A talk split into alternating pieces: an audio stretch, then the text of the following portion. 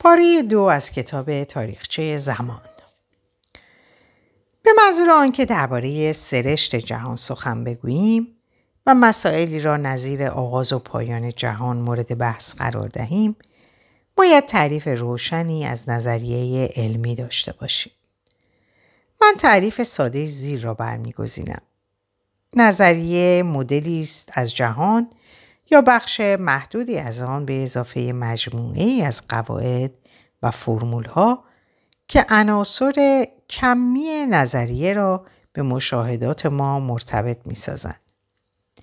نظریه صرفا در ذهن ما وجود دارد و هیچ واقعیت دیگری ندارد. یک نظریه وقتی خوب است که دو شرط را برآورده سازد.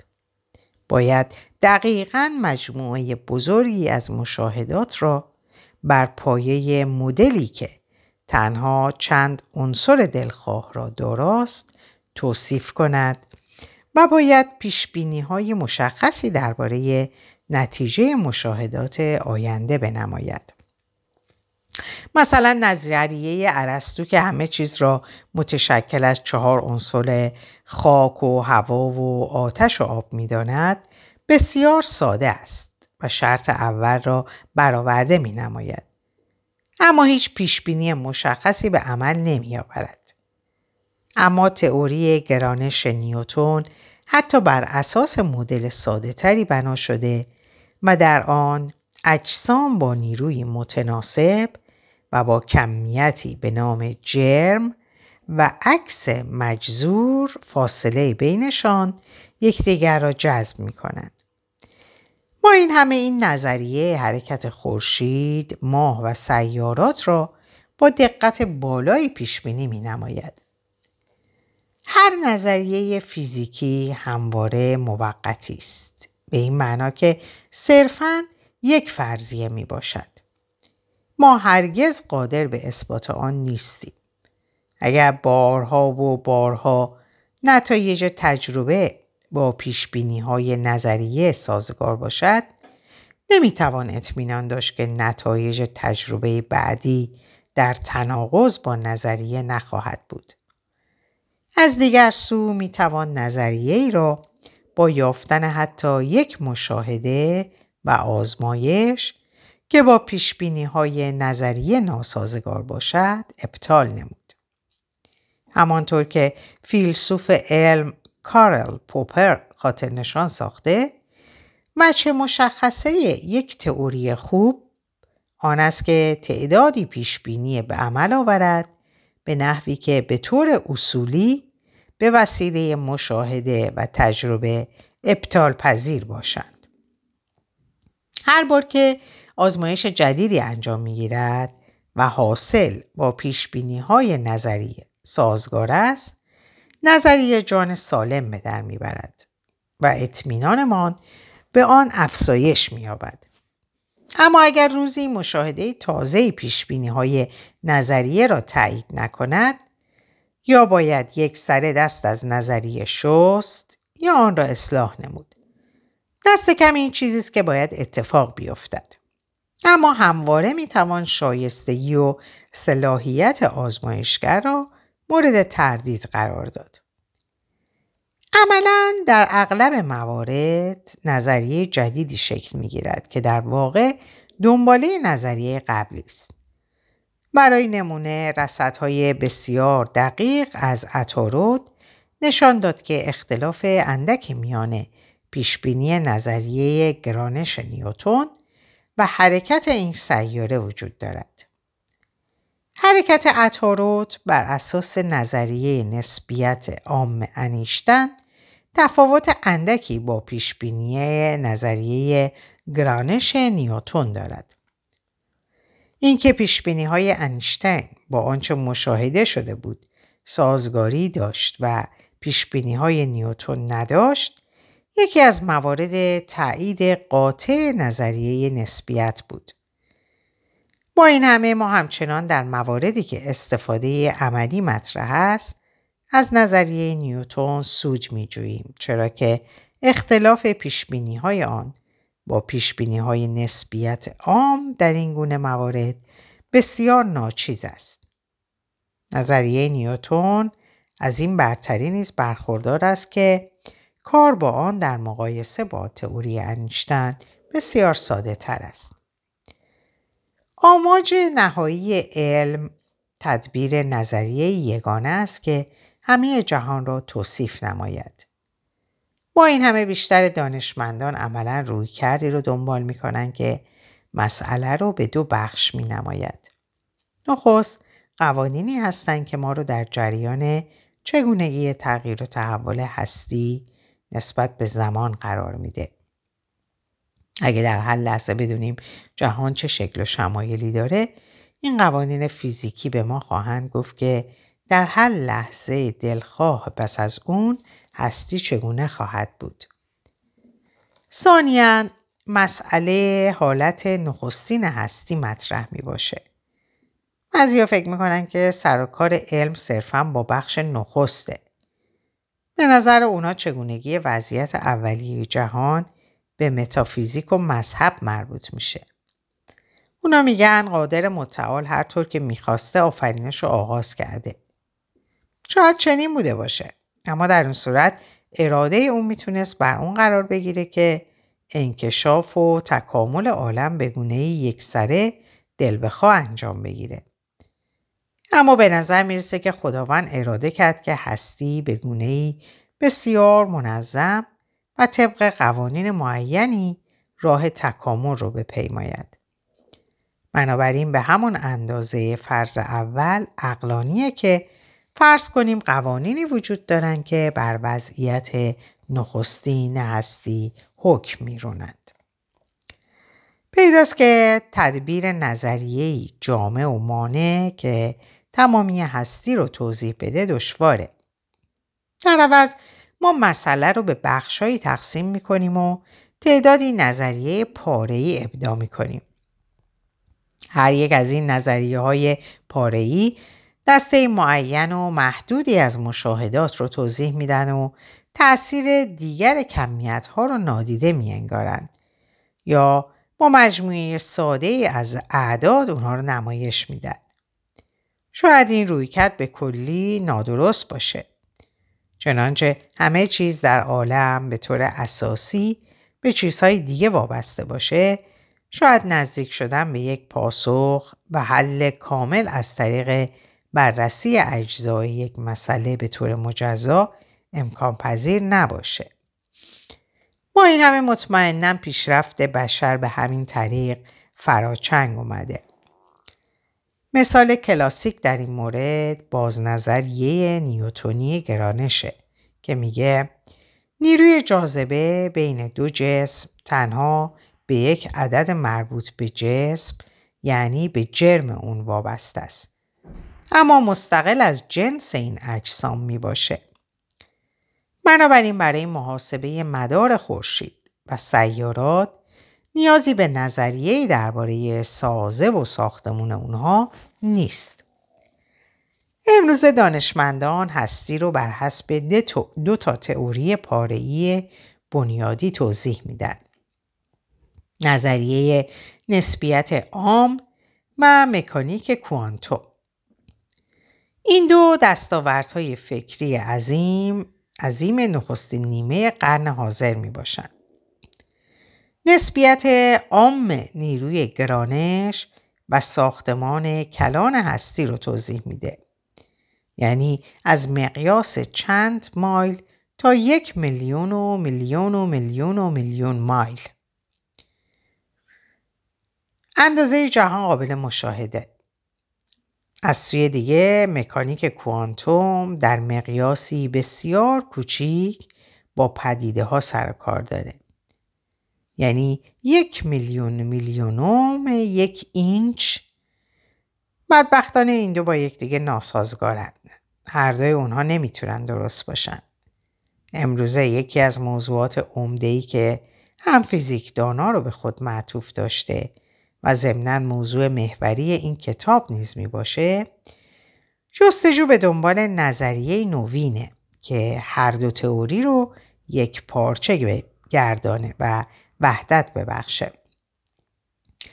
نظریه کوانتومی گرانش ما هنوز به چنین نظریه دست نیفتیم و شاید راه درازی تا دستیابی به اون باقی مونده باشه.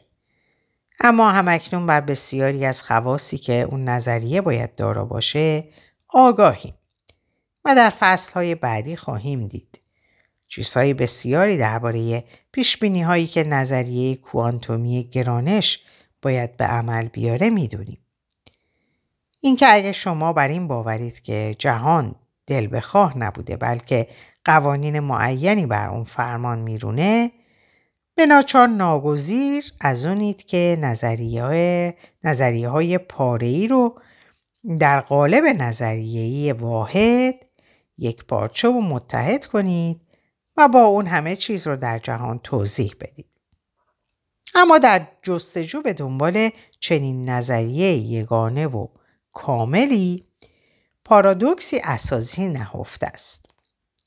اونچه تا کنون درباره نظریه های علمی گفتیم بر این فرض مبتنی بود که ما موجوداتی معقول هستیم که آزادانه هر طور که مایل باشیم به مشاهده جهان می‌پردازیم و از اونچه می‌بینیم منطقا استثناء استنتاج، استنتاجاتی به عمل میاریم. در این چارچوب اغلایی است که فرض کنیم است که فرض کنیم به قوانینی که بر جهان ما حاکمند هرچند نزدیک و نزدیکتر میشیم با این حال اگر به راستی نظریه یگانه و کاملی وجود داشته باشه از قرار معلوم کردار و اعمال ما نیز توسط اون معین میشه و این چنین نظریه خود خود آنچه را که در جستجوش می باشیم تعیین خواهد نمود. و از, از کجا معلوم که بخواد ما نتایجی درست از مشاهدات خود بگیریم؟ آیا احتمال اون که نظریه بخواد نتایج نادرستی استنتاج نماییم و یا اصلا به نتیجه دست نیابیم با احتمال قبلی یکسان نیست؟ تنها پاسخ من به این مسئله بر پایه اصل انتخاب طبیعی داروینه. در هر اجتماعی از ارگانیسم های قادر به تولید مثل از نظر ژنتیک و پرورش ناهمسانی هایی میان افراد جداگانه وجود داره. این تفاوت ها بدان منجر میشه که برخی از افراد بیشتر از سایرین بتونن استنتاجات درستی از جهان پیرامون خود به عمل بیارند و بر اونها عمل کنند بر طبق اونها عمل کنند. این افراد وقت بیشتری برای بقا و تولید مثل دارند و کردار و پندار اونا مسلط خواهد گردید. بیگمان در گذشته اونچه که هوش و شعور و اکتشافات علمی نامیده میشه از مزیت بقا برخوردار بوده. اما معلوم نیست که وضع همچنان بدین قرار باشه.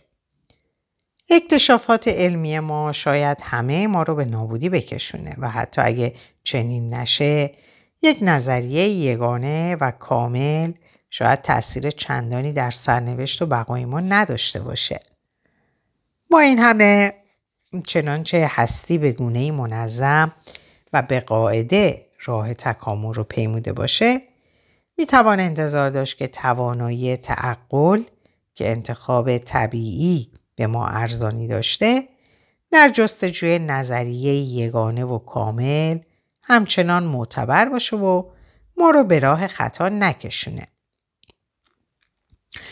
از اونجا که با نظریه های پاره موجود تونستیم پیش های دقیقی در همه زمینه ها مگر در وضعیت های جدی و بحرانی به عمل آوریم از نقطه نظر علمی توجیه جستجوی نظریه قایی جهان دشوار به نظر می‌رسه.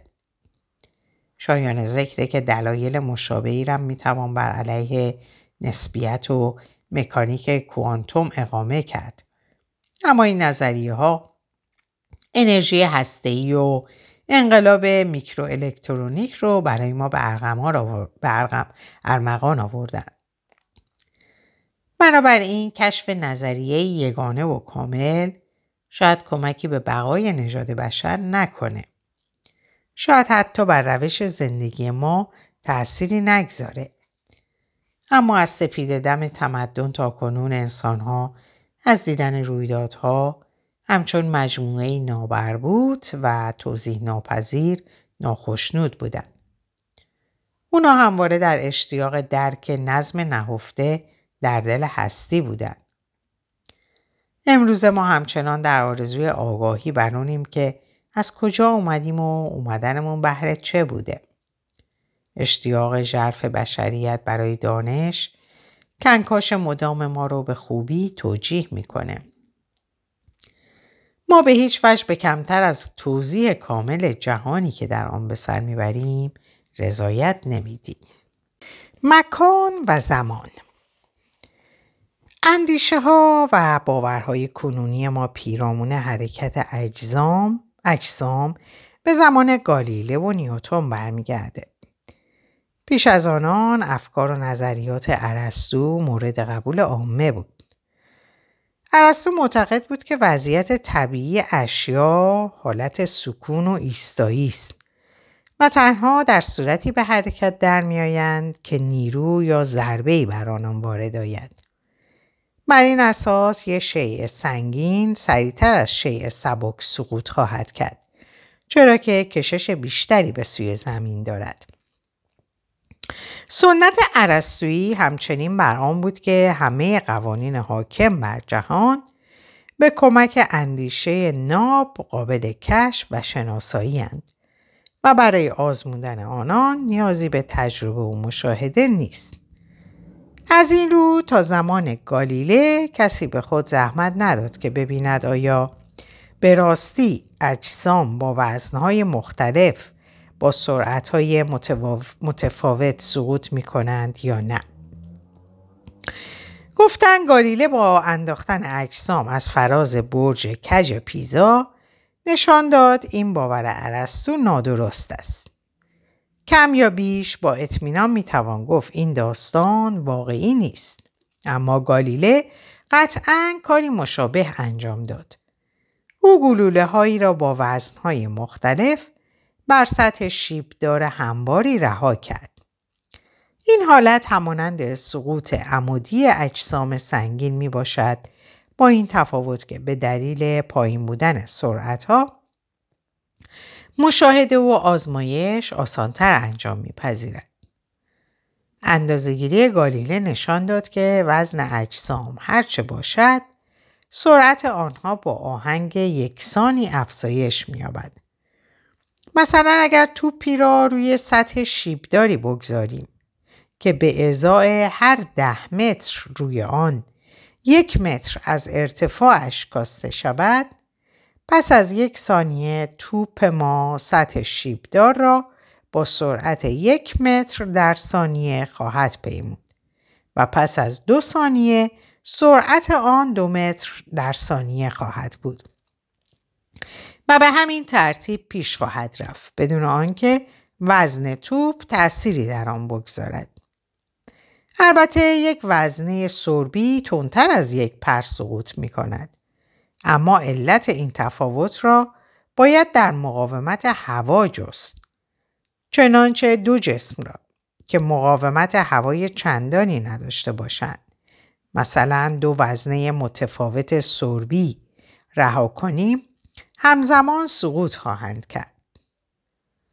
نیوتون از اندازگیری های گالیله به عنوان بنیاد قوانین حرکت خود بهره گرفت.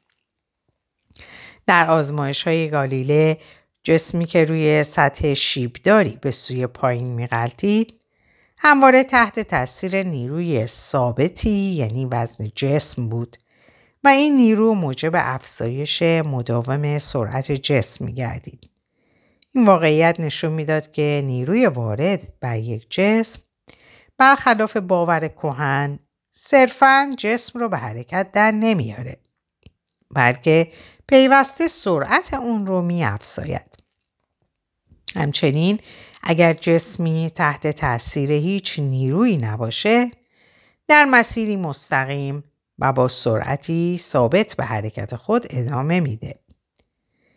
این فکر نخستین بار در سال 1687 در کتاب اصول ریاضی نیوتون به سراحت بیان گردید به قانون اول نیوتون شهرت یافت.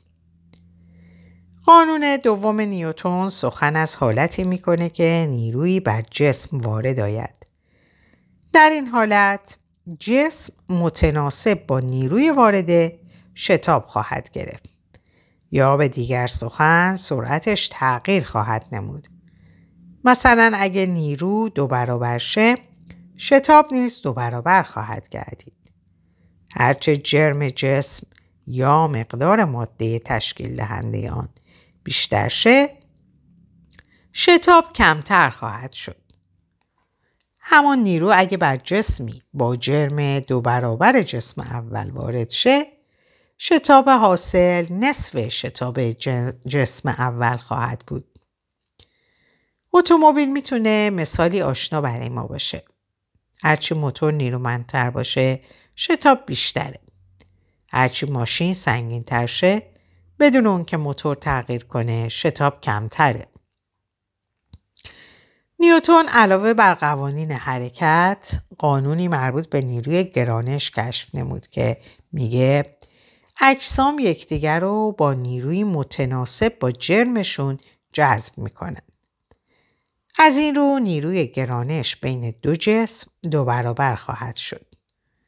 چنانچه جرم یکی از اونها مثلا جسم آ دو برابر شه این امر دور از انتظار نیست چرا که می‌توان در حالت اخیر جسم آ رو متشکل از دو جسم یا دو جرم اولیه آ تصور کرد. هر یک از اینها جسم ب رو با نیروی حالت اول جذب می‌کنه و در نتیجه نیروی کل بین آ و ب دو برابر نیروی جاذبه حالت نخست میگرده. مثلا اگر جرم یکی از اجسام دو برابر و جرم دیگری سه برابر شه آنگاه نیروی جاذبه شش برابر میشه. حالا معلوم میشه که چرا همه اجسام با شتاب یکسانی سقوط می‌کنن. بر جسمی که وزنش دو برابر جسم دیگه است نیروی جاذبه دو برابر جسم دوم وارد میشه. اما در این حال جرم اولی نیز دو برابر جرم دومیه. بر اساس قانون دوم نیوتون این دو عامل دقیقا یکدیگر رو خونسا می‌کنن و در نتیجه شتاب در همه موارد ثابت باقی میمونه. قانون گرانش نیوتون همچنین میگه که هرچه اجسام از یکدیگه دورتر باشن نیروی جاذبه بینشون کمتره. بر این اساس نیروی گرانش یک ستاره در فاصله معین دقیقا یک چهارم نیروی گرانش ستاره مشابه با اون در فاصله نصف فاصله اوله.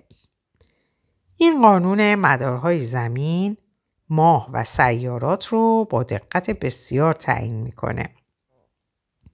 اگه بر فرض, بر فرض بنا بر قانون گرانش نیروی جاذبه گرانشی ستارگان با افزایش فاصله بیش از میزان فوق کاهش میافت دیگه سیارات مدار بیزوی رو نمیپیمودند و در عوض در مسیری مارپیچی به خورشید نزدیک می شدن. حال اگر با افزایش فاصله نیروی جاذبه گرانشی ستارگان کمتر از اون میزان کاهش میافت نیروی جاذبه ستارگان دوردست و نیروی جاذبه زمین میچربید.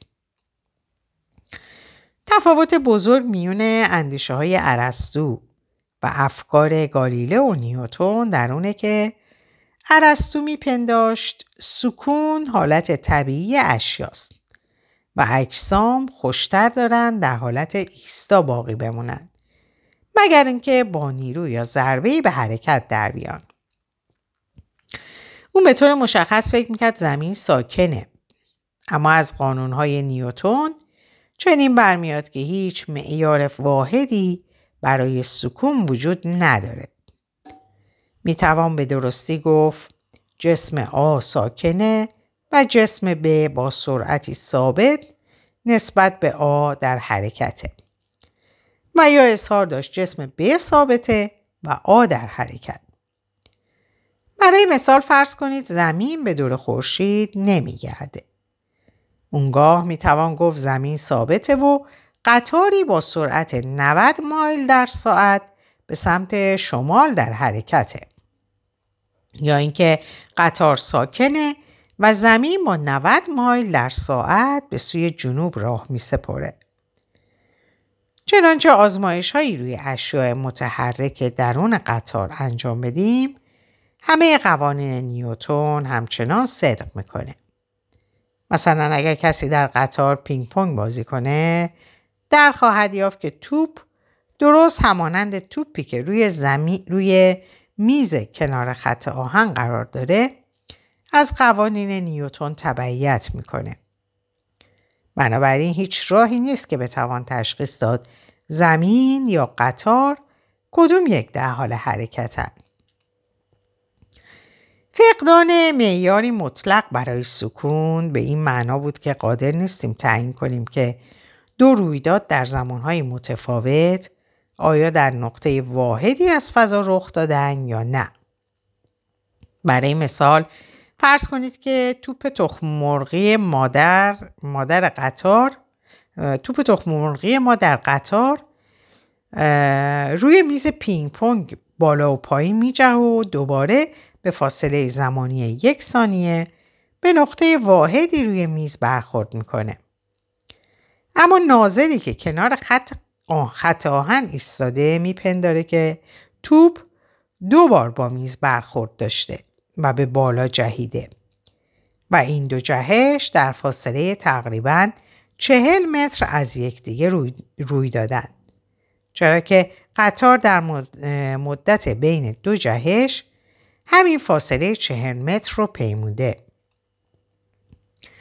عدم وجود سکون مطلق همچنین باید به این معنا بود که برخلاف نظر عرستو نمی‌توان رویدادی رو با وضعیت مکانی مطلقی در فضا مشخص کرد. مکان رویدادها و فاصله بین اونها از دید مسافر قطار و ناظر کنار خط آهن با یکدیگه فرق می‌کنه و دلیل و علتی در دست نیست که مکان یک ناظر رو بر ناظر دیگه برتری بدیم. نیوتون از فقدان وضعیت مطلق یا اونطور که معروف بود مکان مطلق پریشان خاطر بود. زیرا که با باور اون به خداوند مطلق جور در نمی اومد. در واقع به رغم اون که قوانین اون متضمن عدم وجود مکان مطلق بود اون از پذیرش اون سرباز زد. این پنداشت غیر منطقی نیوتون از سوی بسیاری کسان و برجسته تر از همه از سوی اسخوف بروکلی مورد انتقاد قرار گرفت. اسخوف بروکلی فیلسوفی بود که همه اشیاء مادی و زمان و مکان رو توهم میانگاشت.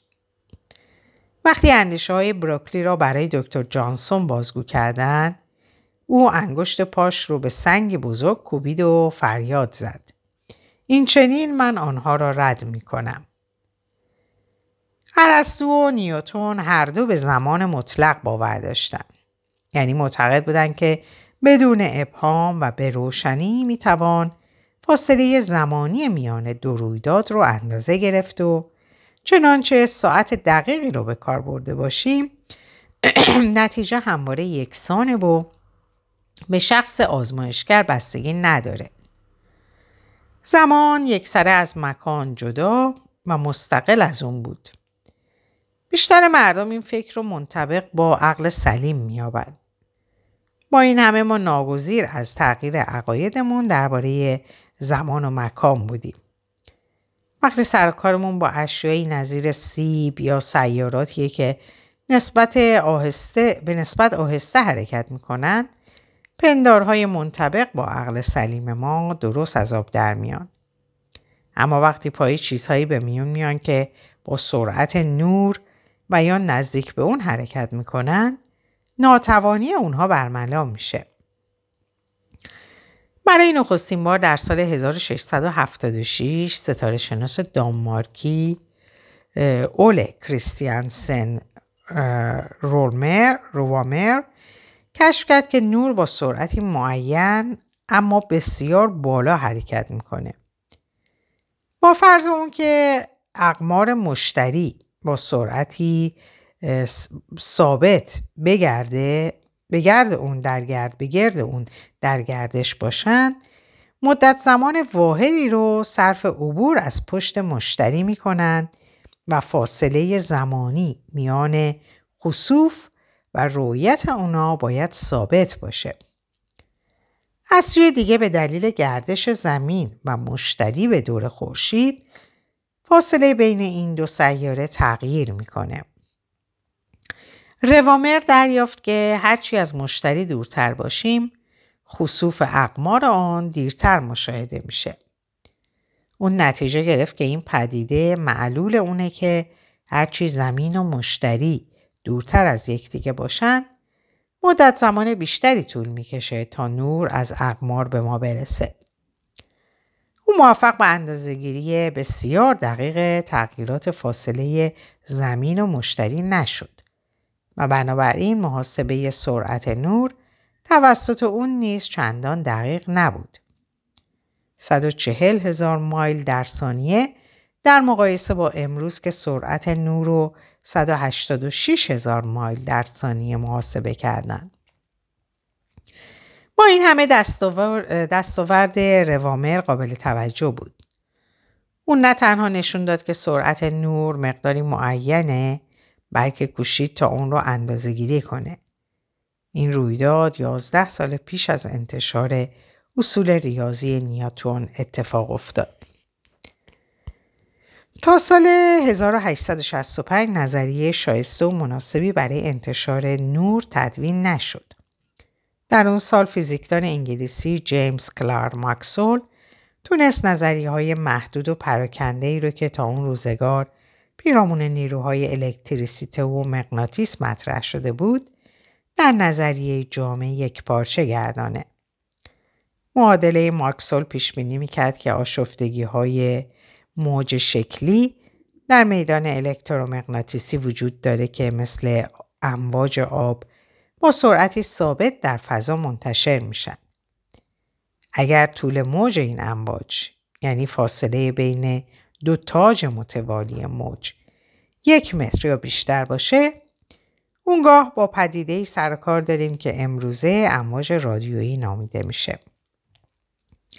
طول موجهای پایین تر میکروموج یعنی چند سانتیمتر یا فروسرخ یعنی کمتر از یک ده هزارم سانتیمتر نام دارند. طول موج نور مرئی بین چهل تا 80 میلیونوم سانتیمتره. امواج با طول موجهایی باز هم کوچکتر عبارتند از فرابنفش، اشعه ایکس و اشعه گاما.